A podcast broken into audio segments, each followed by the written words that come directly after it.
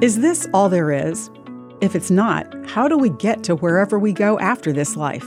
I'm Bonnie Sala with Reset. Whether it's called the afterlife, the fairy world, the underground world, or the dream world, humans have told stories about it and looked for doors to it through the ages. In the stories we've told, a temple door, a garden gate, or a cave would lead to what's coming next. Some cultures, like the ancient Egyptians, spent all of life in serious preparation for the next one. Anna is a follower of Jesus.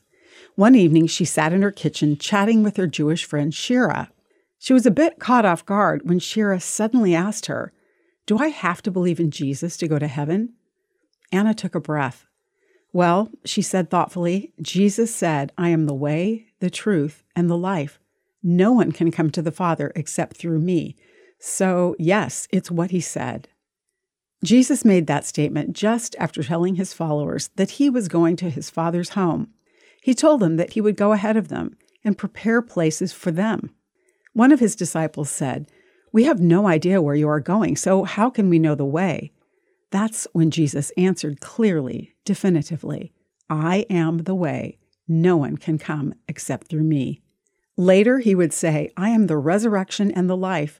Anyone who believes in me will live even after dying. Jesus effectively claimed, I am the door to the eternal world.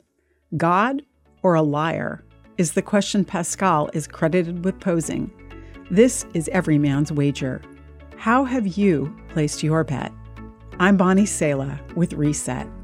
To read, share, or hear this again, or to find more resources like this, visit guidelines.org.